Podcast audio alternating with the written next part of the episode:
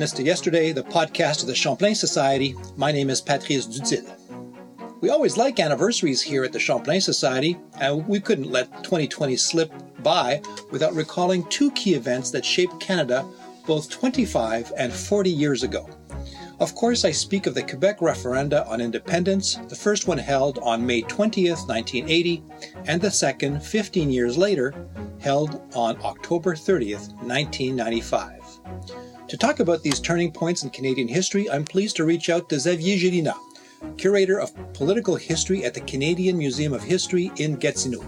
Dr. Gélinas is the author of La droite intellectuelle québécoise et la Révolution tranquille, and co-editor of Duplessis, Son Milieu, Son Époque, as well as two volumes of René Lévesque's political commentary between 1966 and 1970, entitled Chronique politique de René Lévesque. We reached him by phone at his office.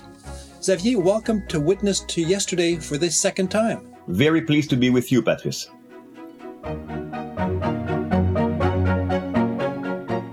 You're the witness to yesterday for this episode. How did you experience these events of the first referendum in 1980 and the second one 15 years later? As an infinitely modest observer. In 1980, I was a highly politicized, but nevertheless 13 year old uh, grade 8 er. but it would surprise um, people perhaps uh, I was not at, at all an isolated case of brilliance in being highly interested by political events at age 12 or 13. Such was the mood of the time in 1980 Quebec. Such were the, was the intensity of these events that any reasonably mature or about mature young teen would be vividly interested, whether he or she would be objective and balanced, that's something else. But we all knew the issues, the names, René Lévesque, Pierre Trudeau, Claude Ryan, the arguments which we parroted mostly from our parents or for, from TV personalities, but we were aware of these, of what is happening. It had a formative influence on you, did it not? Uh, it, it, couldn't have been otherwise uh, because um, uh, the the baptism of um, of public affairs matters a lot. It it stays with us. You know, my very modest uh, political or historical mindset was thus shaped in the late 1970s, early 1980s. The cradle was the referendum of 1980, the uh, the uh, constitution changes of 1981, 1982 and the rest is history. So you were up late that night on May 20th, 1980, were you? Yes, and I'm quite sure that I, I, I shed a tear too, because the, the TV coverage was, was uh, extremely good, very revealing. The, uh, m- maybe we, we, we will spoil the results, but the referendum uh, resulted into a very clear and resounding victory for the no side. So for the status quo. Okay, let, let, let's go. Let's wait. Let's wait for the denouement here. Let, let's start with the 1980 experience. So 40 years ago, uh, Xavier, what, remind us, what provoked the 1980 referendum? It was triggered, in fact, by the Parti Québécois electoral victory at the general election of Quebec in 1976 the Parti Québécois had, be, had been created in 1968 by René Lévesque. Re, uh, Lévesque was still the leader in 76 and 1980. And in order to, so, to, so to speak, smooth the edges of his option in the view of moderate leaning Quebecers, the Parti Québécois had introduced an important change in its platform in 1974, telling Quebecers okay, if you vote for us at a general election, you vote for a Parti Québécois government, period. Then subsequently, if you wish to join us on our important project of sovereignty or sovereignty association, then you'll be afforded the opportunity in a referendum completely distinct from the election itself and held at another moment. Therefore, the Parti Québécois was elected in November 1976 with the promise of holding a referendum at some time during its first mandate. And it was coming to an end. Lévesque just had to fulfill his promise, uh, even though he knew and all his strategic advisors knew that he had an extremely slim chance of wi- of actually winning it. It was one thing for the general population to give a electoral majority to the Parti Québécois, although not a absolute majority of 50 plus. But because essentially the Parti Québécois was a middle of the road, a slightly left of center group of, um, of politicians who promised X and Y things for Quebec. But it was quite another to commit oneself and one's children and grandchildren to a fundamental constitutional change. It was a leap forward. Of course, many people, as we, as we will see, were ready and eager to make that leap, but still it, it was a steep, a, a steep step. And, uh, but Lévesque, uh, ever the Democrat that he was, had uh, solemnly promised to hold a referendum and he had, in his view, to deliver on his promise, even though in his heart he knew he had almost sure uh, chance of losing it. Now, on the other side, the Liberal Party under Pierre Trudeau found new energies. Uh, remember that they had been defeated in 1979. There, the House is dissolved in late 1979. An election takes place in 1980. The Trudeau Liberals come back uh, with a majority, very much thinking and convincing the Canadian public that Ottawa had to be strong in order to counter René Lévesque's side in the upcoming referendum that message by Pierre Trudeau was very successful and it was heard. And Joe Clark, who had had a tenuous hold on power as prime minister of a minority uh, conservative government between uh, May 79 and very, very late 1979, was defeated. Uh, although the rest of the country, I mean, west of Thunder Bay or even west of Sault Ste. Marie, continued to vote overwhelmingly conservative, central Canada supported Trudeau, including, ironically, Quebec. 74 out of 75 MPs in Quebec voted for the federal Liberal Party headed by Pierre Trudeau. It was a crushing victory in Quebec. Yeah. So, uh, in a certain sense, that was a bad omen for the oui or sovereignty or René Lévesque option. But yet again, uh, Quebecers uh, are sometimes volatile in their electoral behavior. And uh, some people have described Pierre Trudeau on the one hand and René Lévesque on the other hand as two faces of the mirror of Quebec. So it was not unconceivable that the same people would one day vote for the federal Liberal Party in Ottawa and for the oui option in Quebec City, as illogical as it may seem to us rational people. Okay, so take us then to the spring of 1980. You have the the Liberals strong as can be uh, in Ottawa, and you have the Parti Québécois. You have the creation of a oui side, which was the uh, the Parti Québécois side, the government side, and you have the non side, which is led by which is led by whom? the non side is led by the leader of the Quebec or provincial Liberal Party, Claude Ryan. And that's that's an an important part of uh, of the explanation for what will follow. Mm-hmm. In uh, in early early spring 1980, as you rightly remind us, uh, the federal Liberal Party is in full strength, fresh with a new legitimacy of a majority mandate. And Pierre Trudeau knows very well uh, that a referendum will be held in Quebec in late May. Therefore, his cabinet uh, uh, is constituted of an even greater proportion of French-speaking Canadians at very prominent uh, positions. However, under the Quebec election and referendum laws, the oui and non sides have to be headed by Quebec politicians, spending only certain amounts of money allowed and uh, by the uh, Quebec uh, Directorate of Elections.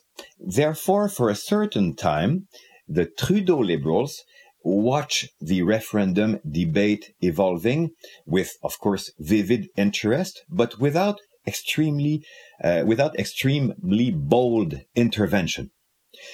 And it goes to the point that in March 1980, and chronology matters there because nothing is preordained.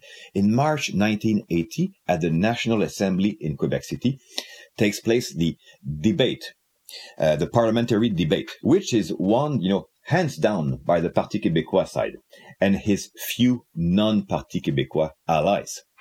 Uh, Ottawa is really worried because Claude Ryan, the head of the non side, the Quebec Liberal leader, completely misses it. He is not telegenic. He, he uh, is very negative in his interventions. I mean, whereas the Parti Québécois uh, members are completely boosted because for them it is the fight of a lifetime. Ryan's not eloquent. And uh, at the end of March, you know, things go very uh, well for the uh, for the oui side, although the prospect of a victory, if it exists, are very slim. Mm-hmm. And and then two things occur. The um, the oui side more or less trips uh, him, himself uh, with the Lise Payette Yvette incident, which we can talk about. And at the end of March, the federal liberals in Ottawa realized that that Ernest Claude Ryan is no match to the charismatic René Lévesque, and therefore the Ottawa forces, so to speak, intervene in force. Jean Chrétien, Marc Lalonde, and Trudeau himself. Right. Now, so we're, we're in a full we're in a full force of the debate uh, of the of the referendum campaigns by the by by April and May. Yes. What were the turning points? What is it that finally that you think gave the no side the victory? Now, you mentioned the Lise Payette story. Tell us what happened there. We can summarize it. Uh, the Lise Payette uh, story was unfortunate for the oui side, uh, but it certainly galvanized the anti-oui forces already present in Quebec among women. Lise Payette was then the former TV host, uh, one of the few uh, female ministers in the Lévesque government. Very popular woman. Yeah, very, very charming, popular, you know, and uh, very much a second wave feminist who in a speech, you know, in the, in the spur of the moment and in the heat of inspiration had disparaged old fashioned traditionalist sexist roles for women while mentioning Mr. Ryan's own wife as someone who would embody such, you know, submissive women of olden days. The Yvettes. Yeah. And as it, as it happens, Madame Ryan personally was a model of an accomplished, multi-purpose, multitasking woman who had been, you know, involved in countless organizations for 30 years. A very modern woman. Yeah. So it, it was, it, it was a cheap shot, completely erroneous. Uh, Payette sort of half apologized, half retreated, but the, you know, the, but the bad deed was done. More important than this unfortunate incident was Pierre Trudeau's intervention. Trudeau was a, was a master politician as we don't need to be reminded. So he chose his interventions uh, sparingly and carefully for them to have maximum impact he did only three speeches during the campaign, with the result that each of these were, was eagerly awaited and then long, lengthily commented upon. And the big speech of Pierre Trudeau, where really we sensed that the, the pulse of Quebec started to, to move, was on, uh, in Montreal on May the 14th, six days before the referendum, where he promised very solemnly that if ever the no triumphed in the referendum, the Ottawa Liberal Party would see this not as a mandate to do nothing and to sit on one's lap, but on the contrary, as a mandate to change things for the better energetically. And that's what got us eventually the Charter of Rights and Freedoms. Yes, and of course it, it, was a source of great misunderstanding and ambiguity. Many of the people, especially from the yes side, have uh, said since and continue to be saying 40 years uh, later that Trudeau deliberately was ambiguous in his choice of words and, and led autonomist leading Quebecers to hope or to think that perhaps he had understood some of the message and would propose constitutional changes in the autonomist direction, you know, to, to some degree. But, you know, Xavier, as I listen to you, it strikes me that both the Payette uh, catastrophe, for the oui side and the Trudeau intervention would have turned the minds of older Quebecers against considering voting in favor of the referendum, in the sense that the older voter was, as you say, disparaged by Lise Payette, the older, more traditionalist, let's say the traditionalist nationalist, the traditionalist Quebecer, uh, and Trudeau coming back with a vision of a reinvigorated um, Canadian Constitution, a New Deal perhaps for Quebec. Both of those combined to convince a good proportion of voters, I suspect, that all things considered, it was worth giving the Liberals under Trudeau a chance to respond to Quebec's ambitions. Yes, no, this this is sound. This is sound, and uh, because pe- people of of autonomist leadings, but nevertheless, as you say, relatively traditional in outlook, etc., etc., were already wary of the um, lefty yes pinko coloration of many of the Parti Québécois, you know, leading figures. Lévesque himself was reassuring. Uh, of course, he did not look like a country notable or like a knight of Columbus, but he was not an excited firebrand. Nevertheless, you know, the most, the more militants uh, among the Parti Québécois were tended to be younger, tended to be urban, tended to be definitely left of center so Lévesque had to paddle vigorously to reassure, you know, the, the, the mind and the apprehensions of the ordinary Quebecers, for lack of a better, better word. And yes, and Trudeau offered a dignified way out of the dilemma. Like, we won't have sovereignty, of course, with, with us, Trudeau said, but we will have something positive. Trust us, and we put our seats on the line. So we, we, we know that obviously the uh, no side won. The they took 59, almost 60% of the vote. The yes won 40% of the vote. Um, how do you interpret? I mean, how were the results? I should say, how were the results perceived at that time? For a long time, it's a big depression settled among the oui forces? Your question requires three answers. For the oui side, the initial reaction, and it lasted for four or five or six years, was acute depression. Well, we just missed it. We had the fight of a lifetime and we just dropped the ball. We wanted to finalize the glorious quiet revolution that had started 20 years ago and oui failed in our important mission.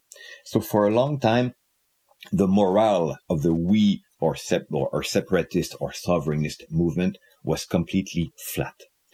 For the no side, um, and especially for the federal Trudeau wing of the no forces, this was viewed, this failure of the, of the we was viewed as a signal. Okay, we might have a chance to at last fulfill our project of constitutional renewal, but we have to act speedily. We have a window of opportunity there. Quebecers have made a clear cut choice in favor of the no option. There is a wave of goodwill towards federalism. Let us not squander this moment. The momentum is ours. Let's seize it. So the referendum from the no or federalist perspective kick-started the acceleration of the constitutional renewal pro- process that had been completely quagmired for 15 years between one soporific conference to the other. Now, uh, Xavier, uh, 18 months later, of course, the federal government and nine of the provinces will agree to a constitutional package that includes a Charter of Rights and the repatriation of the Constitution, pointedly where Mr. Trudeau and the Liberals had engaged themselves to strike a new deal with Quebec, a solemn promise made during the Quebec referendum. Uh, the great irony was that Quebec would not agree to this constitutional package. That's accurate. And again, that's a bone of contention and controversy uh, in the civil society at large and even among scholars to this day. Some argue with a basis of co- co- coherence and good sense that René Lévesque would never have signed any deal with Pierre Trudeau in November 1981.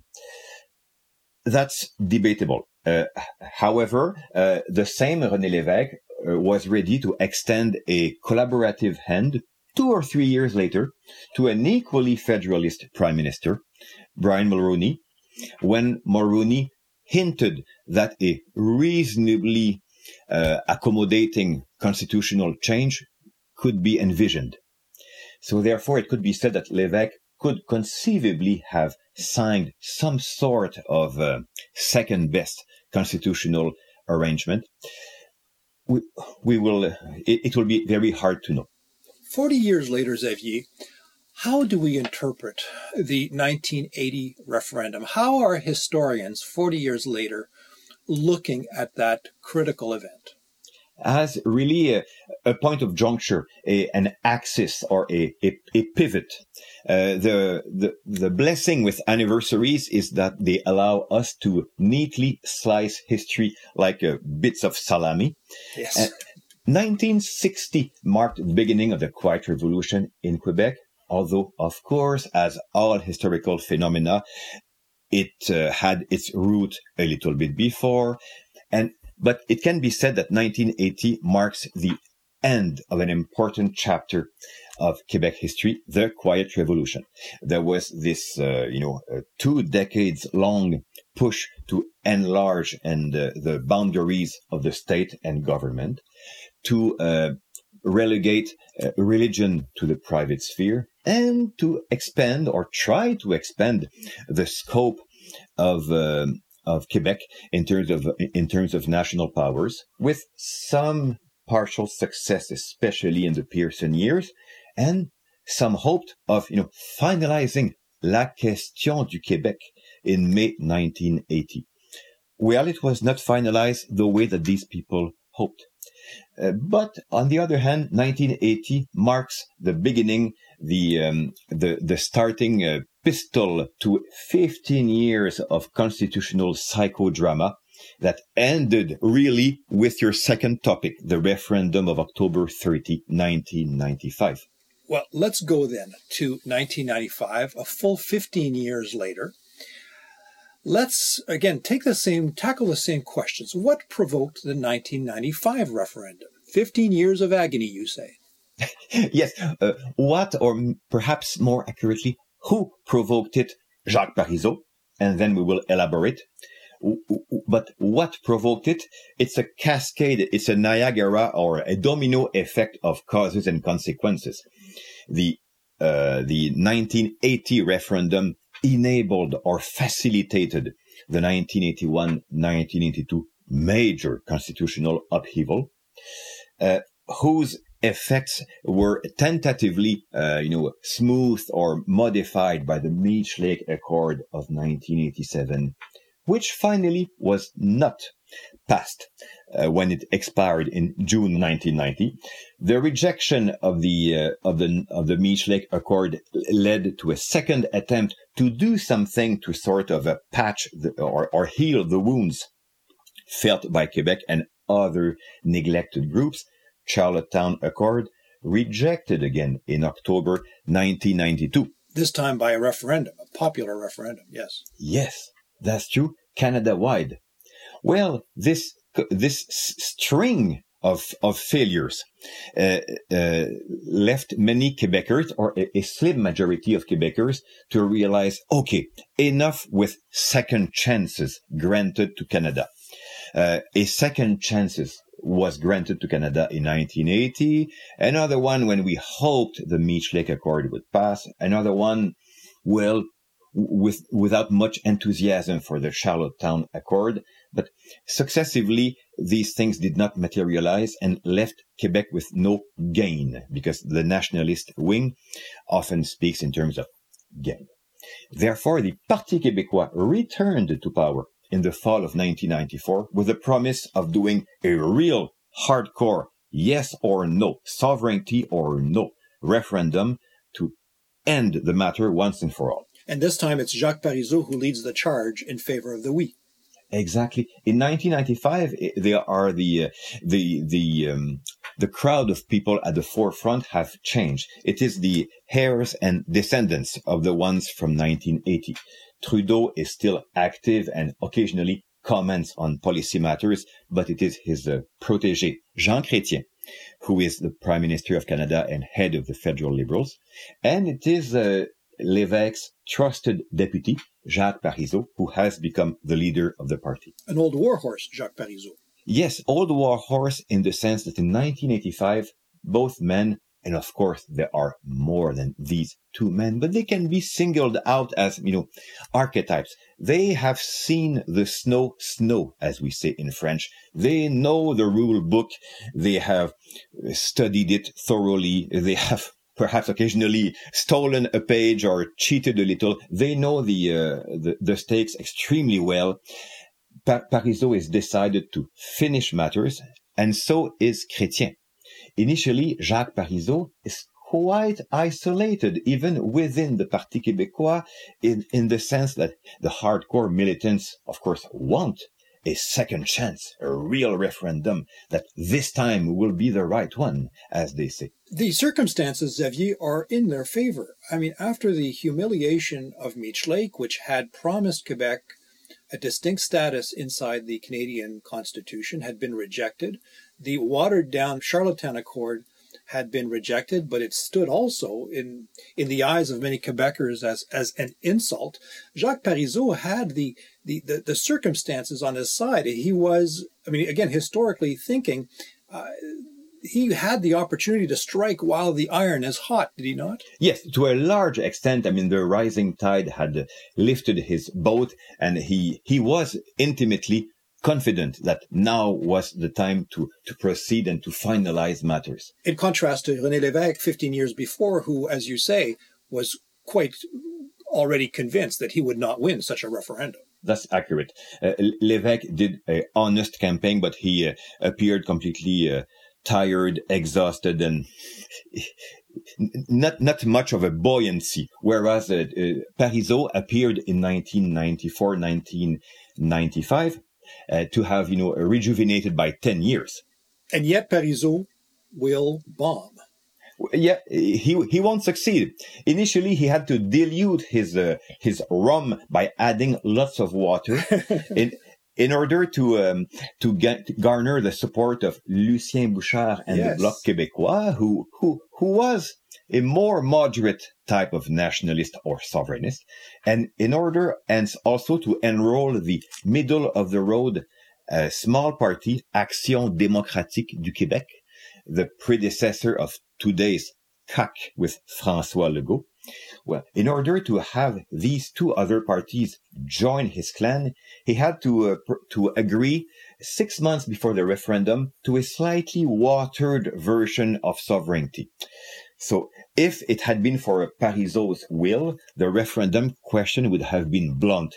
Hey people, do you want independence? Yes, no. He had to propose something slightly more nuanced. Do you want independence provided that we offer Ottawa for a, a one year duration the possibility of establishing a new partnership? He knew in his heart that never would such a partnership be adopted or proposed within the scope of one year, but nevertheless he had to give this sup to appease the slightly more moderate nationalists. And for a while the campaign was immensely in Parizeau's favor.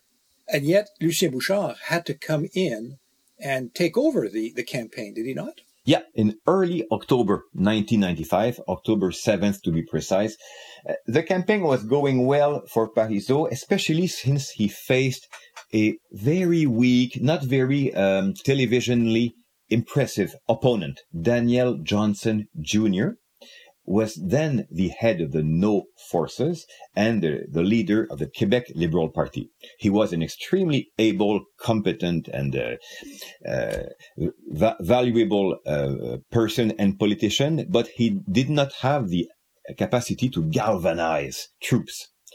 Um, and Lucien Bouchard was uh, was hired, so to speak, in early October 1994, uh, 95, with the mandate of being Quebec's chief negotiator from the day after the referendum. Lucien Bouchard, at the time we sometimes have forgotten, was the most popular leader in Quebec. He was almost a Christic figure, very charismatic. If we recall, he had had an extremely grueling uh, disease uh, about a year previously when he unfortunately lost a leg to a very dramatic in, in dramatic circumstances. Nevertheless he soldiered on and uh, kept his flame and his uh, his fire intact and he was viewed as you know an untouchable uh, you know messiah uh, Parizeau was respected, but he was not loved. Lucien Bouchard was, you know, uh, ardently loved by Quebecers. And this had, you know, an incredible effect on the public opinion polls, which for quite some time showed a comfortable yes majority. But then Ottawa uh, awakened.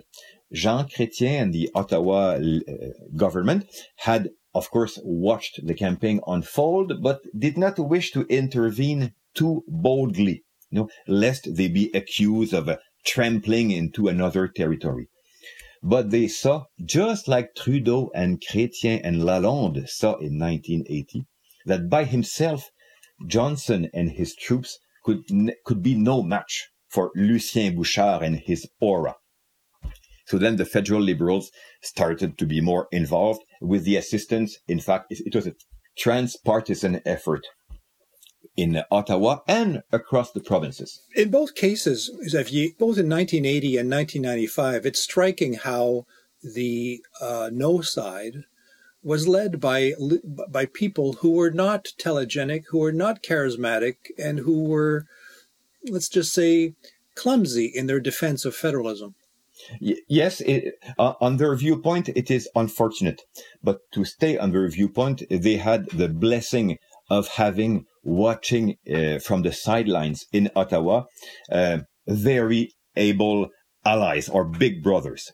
Uh, when uh, when Pierre Trudeau and his uh, entourage intervened in 1980, that had a resounding impact. Uh, and uh, when Chrétien and the entire gamut of provincial premiers intervened in 1995, it cannot be said to have had an immense impact. Nevertheless, it managed to sway just enough undecided voters towards the no side to ensure that the no would eventually win by, I took a note, 54,000 votes of difference, which is minuscule it's it's it's infinitesimally small. It's important to, to remind our listeners that 93 per, over 93% of people voted. The turnout was 90 over 93%. In the 1980 referendum, the turnout had been 85%. Was there a turning point in the 1995 campaign the same way that the Yvettes, for example, uh, in 1980. Was there something similar to that, a turning point that would have shifted opinion in one way or another? I would say the Lucien Bouchard appointment, October 7, 1995, immediately uh, gained uh, gained the oui side many points in opinion polls.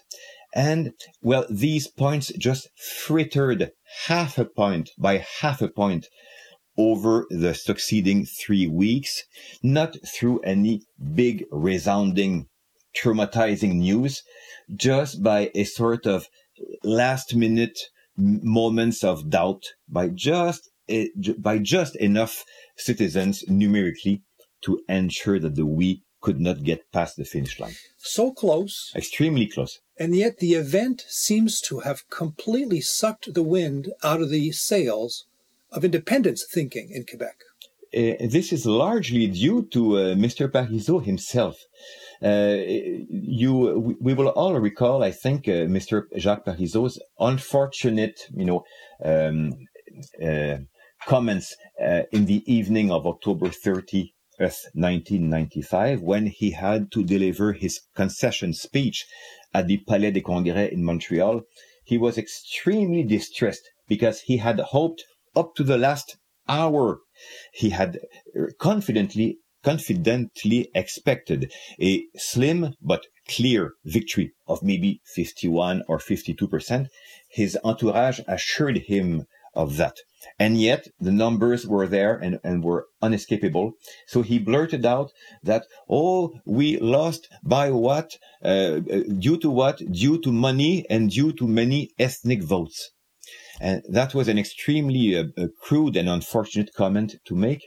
And for the next months and the next years, the entire sovereignist movement, instead of being emboldened, emboldened by its very, very near victory to, to go for the last step, well, for the next years, the independence movement spent most of his energies proving to itself and proving to others that no, it was not ethnocentric or ethnophobic or racist or whatnot.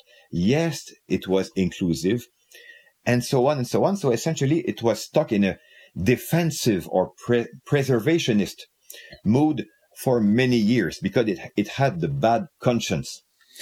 Xavier, you, you said that 1980 was a turning point in the Quiet Revolution. Was 1995, to your mind, the end of the Quiet Revolution? How are we to re- how are we to interpret that event, the significance of that event? Speaking to a historian, 25 years is a relatively short time span to um, to observe things.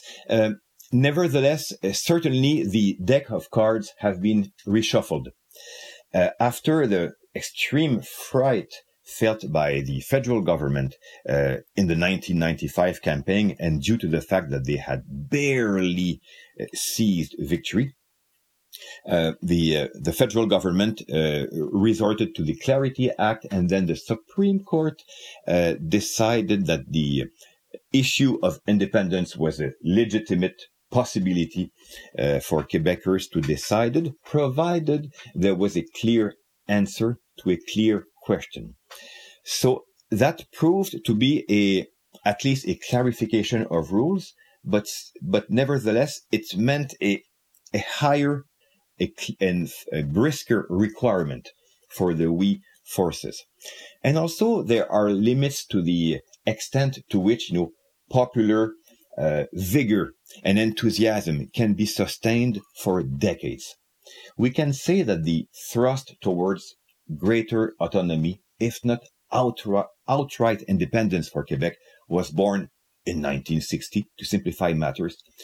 Well, after 35 years, uh, many of the old warriors have left the scene. Others are tired. They are also legitimately concerned by other pressing matters. In 1980, the indigenous question or debate was not at the forefront of Quebec public opinion and not even of pan-Canadian public opinion. However, things changed after 1990 and the Oka crisis. So you see the independence or autonomy issue was just one topic among others. Environment, similarly, was a negligible concern in 1980, but after 1990, acid rain and so on and so on, it became increasingly important.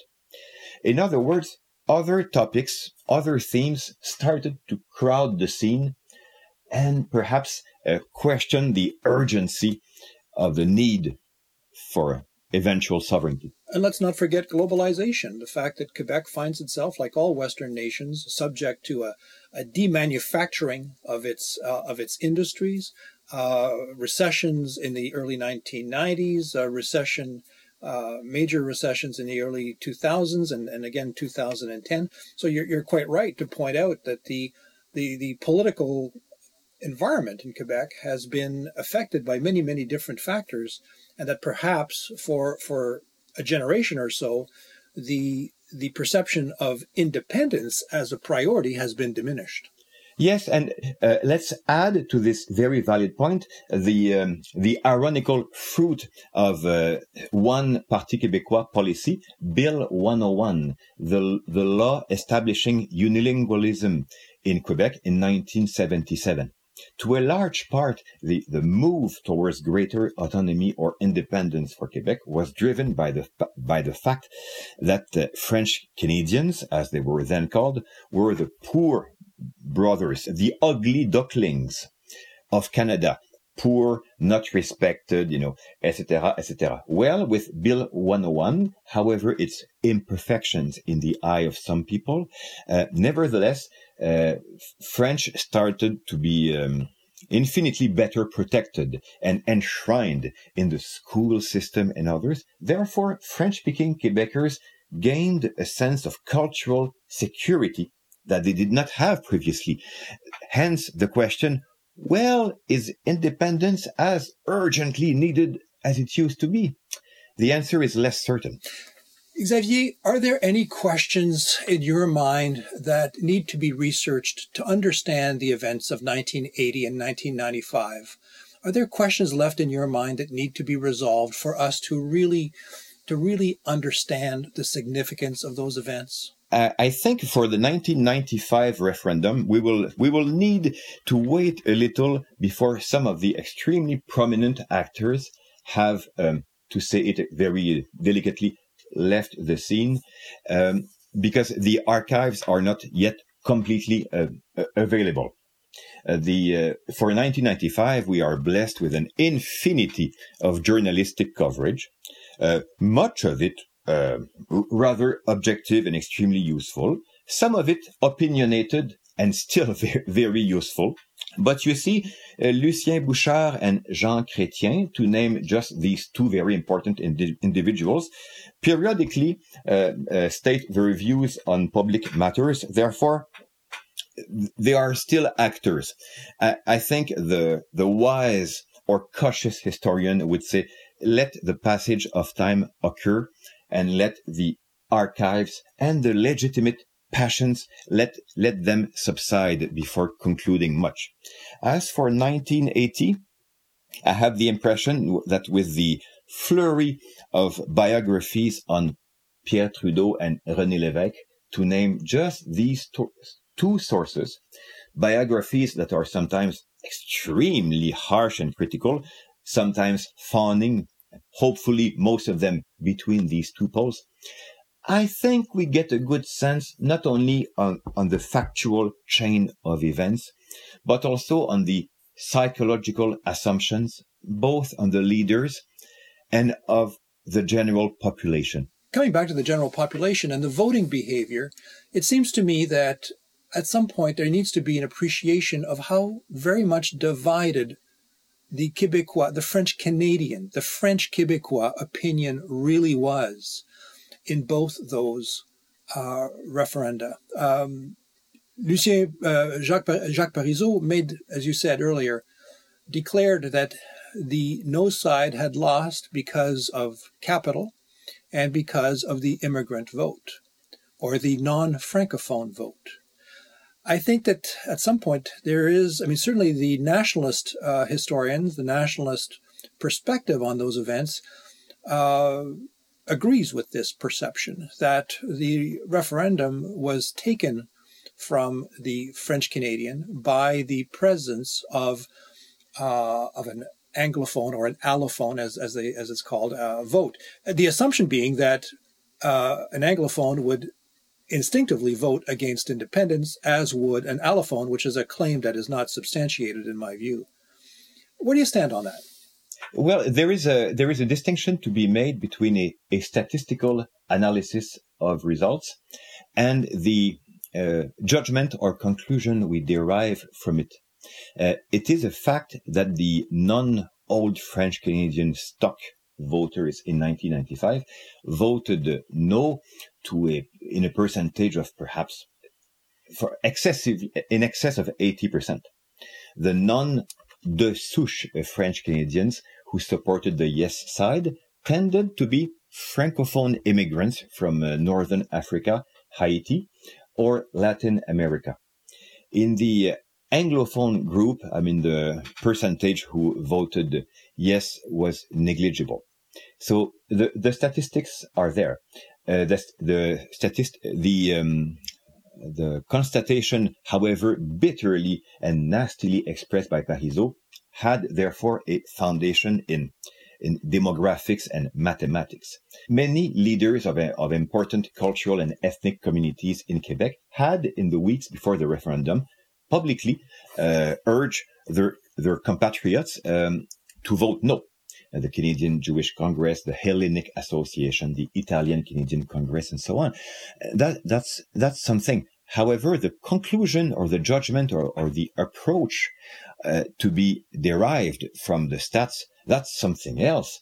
The question could probably or mu- must have been, okay, we abysmally failed in enlarging the tent, in convincing or wooing a substantial number of non-old French Canadians Quebecers to join the fight. What, what is it that we did wrong? Were we, after all, exclusivist, even if we did not, you know, deliberately intended to be? Did we offer something that enabled people who were not of new French stock to feel that they were part of the new movement? Or did they legitimately felt behind and then equally legitimately said, Hey, if I don't feel invited to your party, I will not give you a blank check. The, the lesson for me, uh, looking at those two results 15 years apart, though, is that where in 1980 the older traditionalist Québécois had decided to support Mr. Trudeau, that that cohort of electors was not convinced so much by the Federalist side and decided this time to support the the oui. In other words, the the division of Quebecers was even more stark in 1995. Is that fair? In 1995, it's, it's interesting uh, because uh, Pierre Drouilly, the late um, uh, electoral sociologist from the Université du Québec à Montréal, has drawn, uh, has made very uh, finely tuned studies.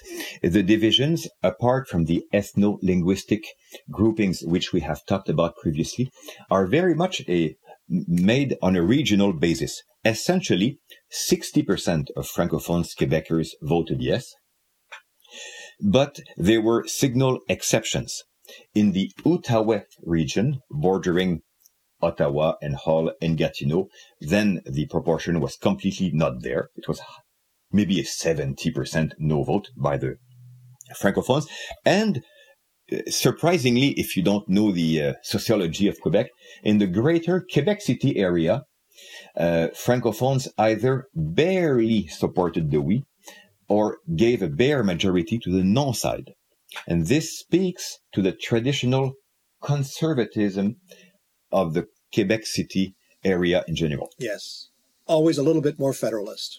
Ex- exactly, because Quebec City has, has been well well treated by the federal system and is no is in no situation of cultural insecurity of danger due to its enormous demographic majority. Xavier, I want to finish with the last question, and it's a really unfair question. Are you going to see another referendum in your lifetime? Something tells me uh, that one thing I don't know is this. It, I wish you a long life, Xavier. Oui, oui, c'est ça. yeah, so, um, if if I had the statistician's vocabulary, I would say I have no certainty of my lifetime, and I have probably even less cert- certainty of political events because oh you're just dodging my question. No but there is a, there is a point in this. If if we turn back the clock and if we imagine ourselves in 1982 1983 we would never have guessed that there would have been an, a very very closely successful sovereignty referendum 12-ish years later. Therefore this is largely due to circumstances and individuals that we don't know However, I think that with the, with two factors, the demographic balance changing in Quebec, increasing proportion of immigrants into Quebec are not of French native tongue, and Quebec, as most Western societies, uh, is experiencing difficulties into incorporating the non-old stock populations and is hesitating between, you know, multiculturalism, multi-ethnicity, integration, interculturalism, and so on. All of this amounts to the fact that the cohesiveness and historical common consciousness that helped a great deal propel the oui in 1980 and 1995 is not here at the moment may may may occur, but is not here at the moment. And second factor, there is, as we said earlier, a concurrence of other causes, which to some persons seems more meaningful. The immense environmental fight, the question of social justice uh, vis-a-vis uh, indigenous Canadians, uh, various class um, uh, issues, discrimination on the basis of religion, sexual orientation, and so on. It seems to be a hodgepodge of issues, but it's just to say that there is no longer this obsessional fixation with the, with constitutional matters that used to animate Quebecers and Laurentian Canadians for so many years. Xavier Gélinas, it's always a pleasure to talk history with you. Thank you so much for sharing your ideas and your insights. And very kind of, and patient to listen. Thank you. Speaking with Xavier Gélinas, the author of La droite intellectuelle québécoise et la Révolution tranquille and co-editor of Duplessis, Son milieu, son époque, as well as two volumes of René Lévesque's political commentary between 1966 and 1971 entitled Chronique Politique. We reached him at his office at the Canadian Museum of History. You've been listening to Witness to Yesterday, the Champlain Society podcast on Canadian history.